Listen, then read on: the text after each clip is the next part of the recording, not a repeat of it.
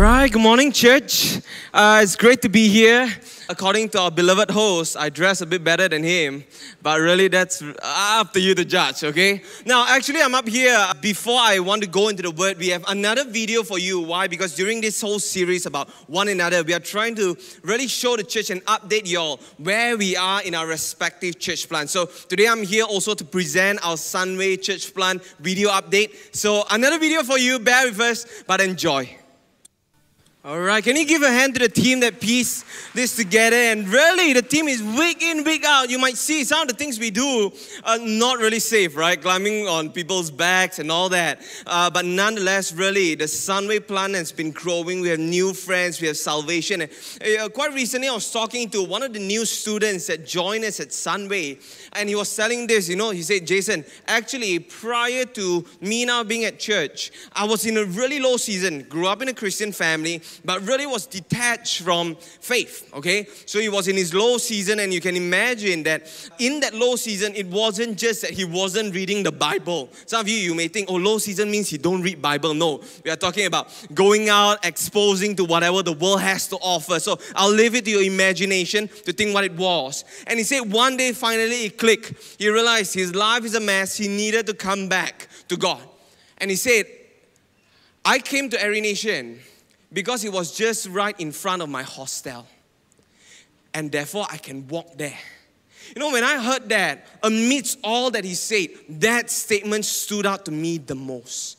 You know, we plan different plans, different church plans, campus plans. It's not just because we are trying to grow, we are trying to expand. Because we believe that when we plant a church at a particular community, at a particular vicinity, we allow ease of access to the people in those communities to come to church. Imagine this guy saying, I came to Every Nation because I realized I can walk there. And I can just imagine for all these other plans, we are really bringing the love of God right to their doorstep. And I'm telling you all this because we don't want this to just be a video update for you guys. We are saying that if you call yourself part of every Nation, then you are part of what we are doing. You are. So I hope as you watch this video, it stirs within you. You are starting to think, actually, what resources do I have to be able to help? Some of you, uh, maybe you help by, you can serve there. We, we are always in need of people building this plant, serving alongside with us. But really more than that, I believe at all these different vicinities, be it Cheras, Setapak, Sunway, you might know a people or two. You might know a family, you might know a student, you might know a friend. Reach out to them. We are right at their doorstep.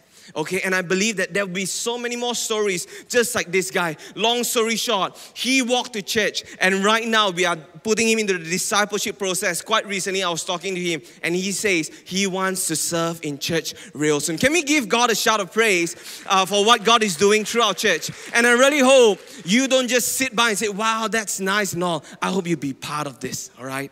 And of course, I'm here some of you might know I lead the teens, and quite recently also, some of you you were part of it, our teens carnival. All right, there's no visual, but I just wanted to give an update. So those of you who just joined recently, we had a carnival, and it was really an act of faith from the teens' end to say this is our year-end camp. So they are raising funds for their year-end camp, and they wanted to really come together to do something for the camp. And part of it was to raise funds to lower the camp price. And then after that, we opened the camp registration. Some of you you saw the news, the announcement. And I'm really, really grateful to God to say, we were planning to open a registration for four weeks. But in just two weeks, two months before the camp, we had 200 over sign-ups in total. This is the highest ever camp registration we ever had, even prior to MCO. And when I looked at that, at that, I know God is doing something. God is doing something in our church, in our different plants, even in the next generation. So as a church, we've got much to be excited for. I'm telling you all this because, of course, most of you, I'm so sorry, you're not invited to the camp, okay? There's an age limit, but you can pray with us. Right now, in fact, one of our struggle is people are still wanting to sign up for camp, but we already need people to sleep in the in the hall, all right? So we are trying to figure out logistics, but uh, we are really happy for what God is doing. Now, today I'm going to talk about the One Another series, and I think it's sort of the finale. And when I think about this One Another series, some of you you may respond to it really differently. Some of you you may think, ah, why talk about interacting with people? That's, that's quite cliche, right? I mean, what's there to know about interacting with one another? I do it every day, right? Teach me more about the Bible. Maybe some of you, you might argue that. But as we were doing this one another series also for the youths, for the teens, I remember after one of the sermon, a student actually texted me. Jason, I, I hear all this one another sermons and all that, but I don't know how to feel about it really. Why? Because I don't like the thought where I have to go against my gut uh, feeling to try to, uh, you know, show love to someone, serve someone when I, I really don't feel like it. Especially, I begin thinking, does this person really deserve my love? And therefore, this person really ended that whole conversation by saying, So, you know, Jason, you can say all this, but I, I don't really feel like it, right? I, I don't know whether I'm up for that.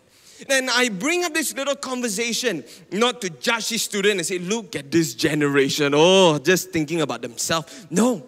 But rather, when I read that, and if I wanted to be very honest with myself, I could also find myself thinking that way sometimes. And maybe for some of us, we could also find ourselves thinking that way sometimes. I mean, it's great that we are talking about serving one another, and you might say, Jason, I can serve, but I can serve those who, after serving them, they say, Thank you. Oh, I don't mind serving those kind of people.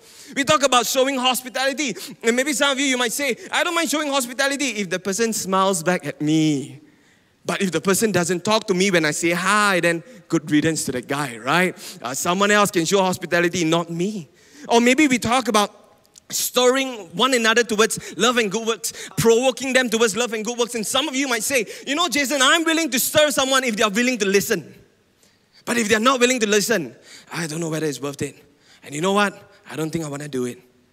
And I brought this up because sometimes as we talk about loving people, it's easier to love one or the other, right? Love a category of people that responds to you, but to love one another to, to love each other regardless of how they are like as a person and all that. Now, that becomes really tough. And once I realize this, and perhaps for some of us, it does not come intuitively for us to really love someone that's difficult to love, that makes me realize how important this series is. Because left on our own, we might really be just like that student who said, based on my gut feeling, I don't quite like to love someone where I, I don't quite like. It's tough. It's not natural. It requires me to step out of my comfort zone. And in this series, what we are trying to do is we are not just trying to just give you good tips to interact with people. We are really trying to challenge you. We are trying to provoke you. We are trying to push you to say, go and love people, even sometimes when you don't feel like it, even when sometimes it's uncomfortable, even when it's hard. And today, I'm sort of going to end it with this little phrase accept one another. Uh, can all of you say it with me in three, two, one?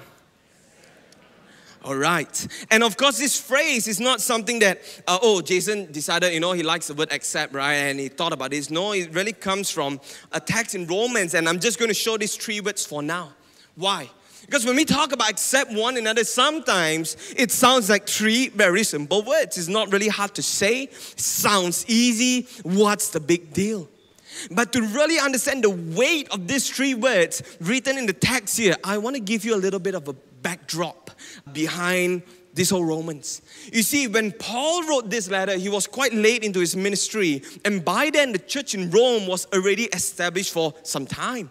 And the church in Rome really started off as a community of Jews and non Jews. And some of you then you might be familiar that the Jews, they really had some very strong cultural practices that they were taught with growing up. Things like honoring the Sabbath, right? On the Sabbath, you take a break, you don't do work.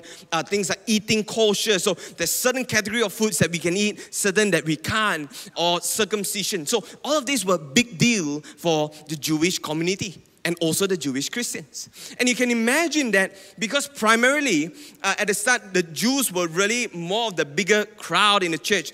Culturally, it was very Jewish. You can imagine that. And some of you, you're scratching your head. You're like, Jason, I don't quite get the, the cultural importance. So let me give you another example, all right?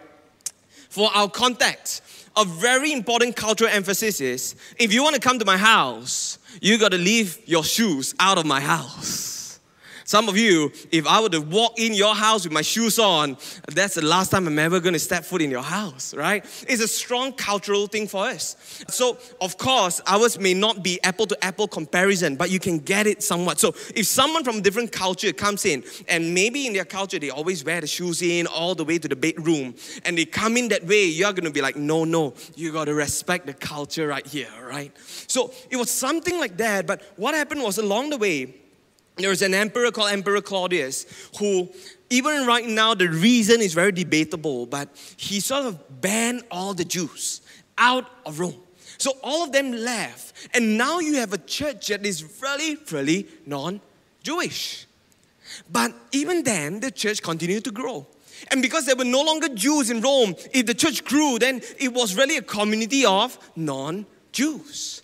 And it grew and grew and grew. And five years later, the ban was lifted and the Jews were allowed to come back. And when they came back, they found a church that was really, really not Jewish in their practices, in their culture. It's almost like I'm from Penang, okay?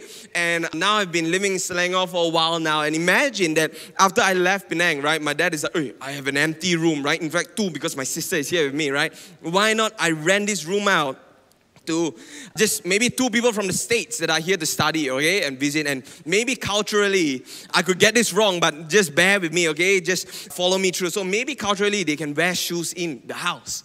And so they sort of brought the culture into my house. And now when I go back to Penang, I'm expecting to see shoes outside. And when I go there, whoa, where are the shoes? Is nobody home? And I go in, and I see everybody walking on shoe, uh, with their shoe. They wear their shoe into the toilet. They wear their shoe into my bedroom and all that. Now I'm going to freak out and I'm going to be really upset. I'm going to say, Dad, what's, what's happening right here, right? So you can imagine when they came back, they came back to a church that was really, really different from what they left. And now there came a little bit of a strife, a little bit of a tension, because here you are, you are doing something. So for the Jews, you can imagine you're not following the practices that really matter to us, eating kosher, Sabbath, and all that. So they would really need pick on all those. And the non Jews will be like, why are you so fussy? Oh my gosh, right? Why are you so fussy about this and that? So there came a little bit of a tension. And I find that when it comes to accepting one another, we won't struggle to accept one another's values and all that against something that is, let's say, morally really wrong. So, take for instance, let's say one day you found out that the leadership of this church is really corrupted. Let's say, okay, hypothetical situation. So you find out, all right, uh, someone just cut that part of the video, right, and then just upload on social media. Oh, every nation is very corrupted, okay? That's how the false information goes about. Okay, now, hypothetically, let's say you found out that the leadership of this church is really corrupted. I'm guessing this. I'm guessing almost every single one of you here will agree that that is wrong and you all will stand against that corruption. You won't find the church divided. One part saying, I, I think it's okay, uh, right? I mean, I mean, what's, what's so bad about it, right? Everybody is corrupted anyways. And the other side saying, no, you, you won't find any division if there is something that's clearly morally wrong. But it becomes a bit more tricky if the thing that differs is the non essential yet seemingly important stuff. So, in the church, what could it be? Some of you, you love to sing old hymns. You feel that's very important. When you sing Amazing Love, is Amazing Love, right? Hey, wait, no, that's Amazing Grace. Oh my God. See? See? Ah, you'll get it, right? Now, then some of you, the other, the other group could say, no, we are all about new songs. We need some new, fresh music, right? And, and what happens? You got one group that says, I don't like this. They always sing new song. Every week, I got to learn one new song, okay? How in the world do I follow? I want to close my eyes to worship. Every second, I got to open again to look at the lyrics, right? And then the other group, when we try to sing old song, they right, halfway through, right? Okay, now you, you can imagine. Is it essential for a church to sing all or new songs? Is it, is it like heaven and hell kind of a matter? Yes or no? Some of you like, hey, actually, I don't know, right? Eh, eh, yes or no, right? No, obviously it's not, right? But to some of us, it could be really, really important. You can imagine how that could create a little bit of a strife. Or the other one, maybe in your homes, right? I know for the younger teens, as I brought this example up, one of the problems they have is siblings, especially. I hate it when my sibling, after coming to my room, leaving my room, didn't close the door after I tell them to close the door. How many of you, you have children and they fight because of that? Oh, okay, never mind. I know your kids do, okay? So some of them, they do, and they're like so frustrated at their sibling. They're thinking, always close my door. Why you never close my door, right? Now, is closing door very essential for a sibling relationship? Yes or no? No. But for the sibling, wow, boy, it's important. And you can see that it's often this non essential yet important stuff that creates a little bit of a tension and makes it hard to accept one another. And in this kind of a scenario, it's not like we were going, find Pastor Neil and scold him, reprimand him. Why don't you sing old hymns, right? None of us would do that, right? But you would find that in that process, it's not that you will fight the other person, you will scold the other person, but you might find you might begin to distance yourself somewhat. You become further and further away, right? It's, it's harder to accept this guy, and later on, it becomes so far that someone sits. You see Pastor Neil, uh, okay, I'm thinking, I love Pastor Neil, right? But I'm just giving an example. Pastor Neil, he's sitting here. You need to make sure you sit further away from him. Why? Because he don't choose all hymns during worship, right? Cannot stand his, his face. Now, there's distance, okay? And why I brought this up because when we talk about accept one another, it was to this kind of a category of people that Paul was writing to. And to sort of increase the weight of these three words, accept one another. Accept sounds very easy, right? But if you go to the root word, it actually means to take alongside with you. So in this context, someone who really accepts Pastor Neil, to a certain extent, is almost learning how to be close to him despite the differences. Now that's tough right? It's easier if I don't have the same preference with you on the non essential important stuff. You know what? I just don't want to eat with you. I don't want to talk with you. I stay far from you. But that's not what accepting means. Accepting also doesn't mean I can coexist with you on the same space. It doesn't mean that because it literally means you take alongside that person with you. And that becomes a bit tricky. In fact, that becomes really difficult and uncomfortable. Again, we are not talking about accepting something that is morally wrong. We are not talking about that. We are talking about the non essential yet important stuff. So, how then do you land at this spot where you can accept one another? Because now you realize these three words are really heavy words. Thankfully, before Paul landed at those three words, he gave a couple of verses that I find set the stage and built towards that finally that three big heavy words. And here was what he said. Can I, let me click the next slide. He says this. May the God who gives endurance and encouragement.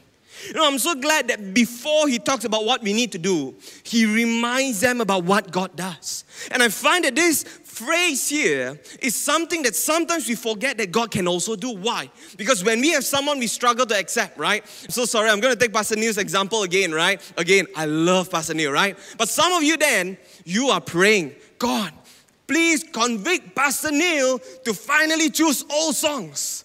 Amazing grace, right? You're praying, you're, you're hoping that God changes a person. Why? Because oftentimes it's easier for us to ask God, God, why not you just change the person to someone that I like? But how many of us, when we are faced with that kind of a people, we would pray to God, God, give me the endurance to endure because I know it's difficult. I know. Sometimes you really don't like it, it really gets on your nerve. And what do you need then? You need endurance. And sometimes, after you tell the person, take for instance the case of the sibling, close the door, close the door, close the door. I tell you a hundred times, you still haven't closed the door. What do you need? You need encouragement. And how often do we, when we are faced with people like that, we pray to God? Instead of saying, God, change the person, we say, God, give me endurance and encouragement because that is what God does. Paul did not say, May God change everybody that you don't like. May God change everybody that you can't take alongside with you. May God change everybody that you cannot accept. He says, May the God who gives endurance and encouragement. I remember one of the students I was talking with really had someone that was difficult for this student to accept. And some of you, if you remember your student days, there's group assignments, right? Group assignments. And here was a member that was very good at talking big giving big promises, all right? But you all probably know where it goes, right? Talk big, but don't do anything one. okay? And this is not just found in the universities, this is probably found in your workplaces sometimes, right? Talk big, don't do anything. And it was really getting on this student's nerves. Long story short, a couple of weeks or months later, I saw this student bring this friend to church. And I'm shocked because I thought by then this student would have cut ties, right? This person, I don't want you in my life ever again. You are going to sit far, far away from me, right? But instead, this person ate with this, this friend, continued to be in the same group assignment, and he got so close until this friend was able to bring, this student was able to bring this friend to church for the very first time. And when I look at that, I ask the student, what happened? Did the person change? This person said, actually, no, this person is still the same, right? Didn't change. But what changed? I trusted the Lord to help me to endure. And I think sometimes it's like that. When we talk about accepting one another, perhaps all of us, if you are struggling with someone like that, switch your prayer. Instead of praying, God, change that person. God, help me to endure. And maybe when you have endurance and encouragement, just maybe you might be able to land at a spot to accept one another. Now, then Paul continues on by saying this May the God who gives endurance and encouragement give you the same attitude of mind towards each other that Christ Jesus had. And when you think about it, all of us, we have a certain attitude of mind. We have a certain way where we interact with people, we think interacting with people should be. It could be shaped by media, right? Some of you, uh, the young people, especially on social media, they find five tips to get the guy that you like, right? And, and that's their Bible, right? For some of you, maybe it could be shaped by the person you're interacting with, someone at the workplace. You say something, they don't listen to you, and you're like, you know what? The next time you talk to me, I'm not to listen to you also, right? You use them as their reference point. But here it says, use Jesus as your reference point whenever you interact with people. Have the same attitude of mind toward each other that Christ Jesus had. And again, this is easier said than done. I remember for me also, there was once uh, we had a teens event all right? And we were really low on manpower at the time and we needed to rush time to keep the chairs. And I reached out to someone, okay, who's not part of the teens ministry. I reached out to this person and said, Can you help us out? We lack manpower. And you know what this guy saying? This guy saying, But this is not my event. Oh. the audacity of this guy, right? To respond that way. Now, let me ask you, church. Will this guy go to hell because of that statement? Yes or no? Some of you are not more quieter, right? Some of you really don't know the answer. Okay, obviously not, right? Obviously not. And it was really not his event. This is a teens event, okay? He's not in teens, but we needed help. So while I know that he's not wrong, boy, I did not like him, right?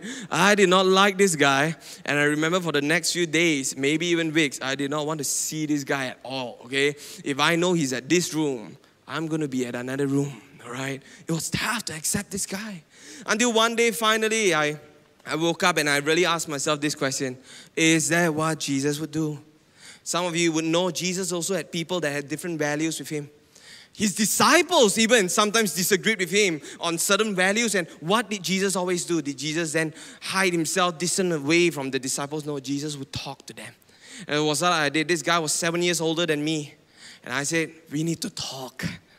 We had a one hour long conversation, and you know, after that conversation, my conclusion was I still didn't like that guy. the guy didn't like me either. We still had our differences on the non essential yet important stuff to us. But we landed at a spot to say, you know what? We would accept each other still. We would take each other alongside in whatever we do. And ironically, thereafter, okay, I'm going to skip the story a bit. I'm going to continue first. You might then say, Jason, okay, that's great. That's very nice of you. But why bother?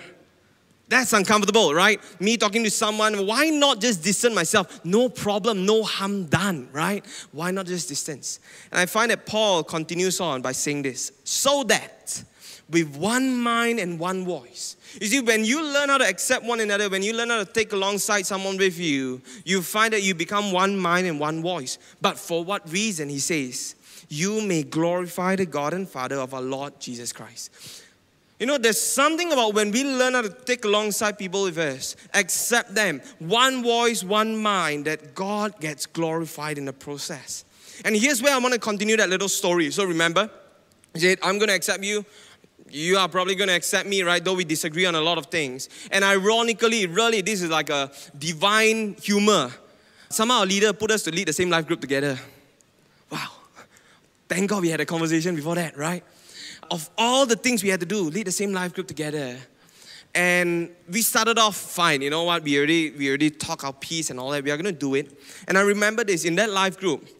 We had a student appointed to us, and the student really straight to our faces say, I don't quite like the idea of life group. I don't like all this social group kind of thing. I'm here just because I'm forced to, right? Parents forced to, and all that. You know, eventually I'll switch to another group later on. And before I left, this very same student actually now changed his tone. He said, Actually, I quite like this life group. And you know what was the biggest testimony? He brought his non Christian friend to even join the life group.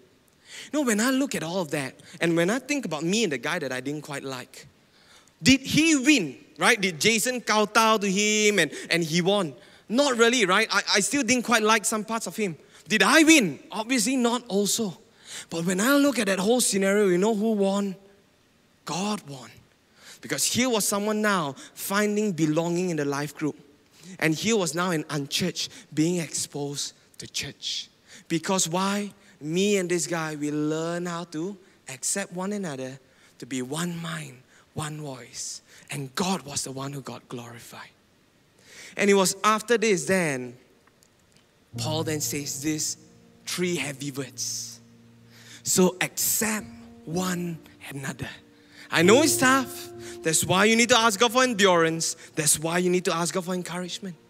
And then it continues, then just as Christ accepted you, what a better way to know what would Jesus do than to think of what Jesus did for you in order to bring praise to God.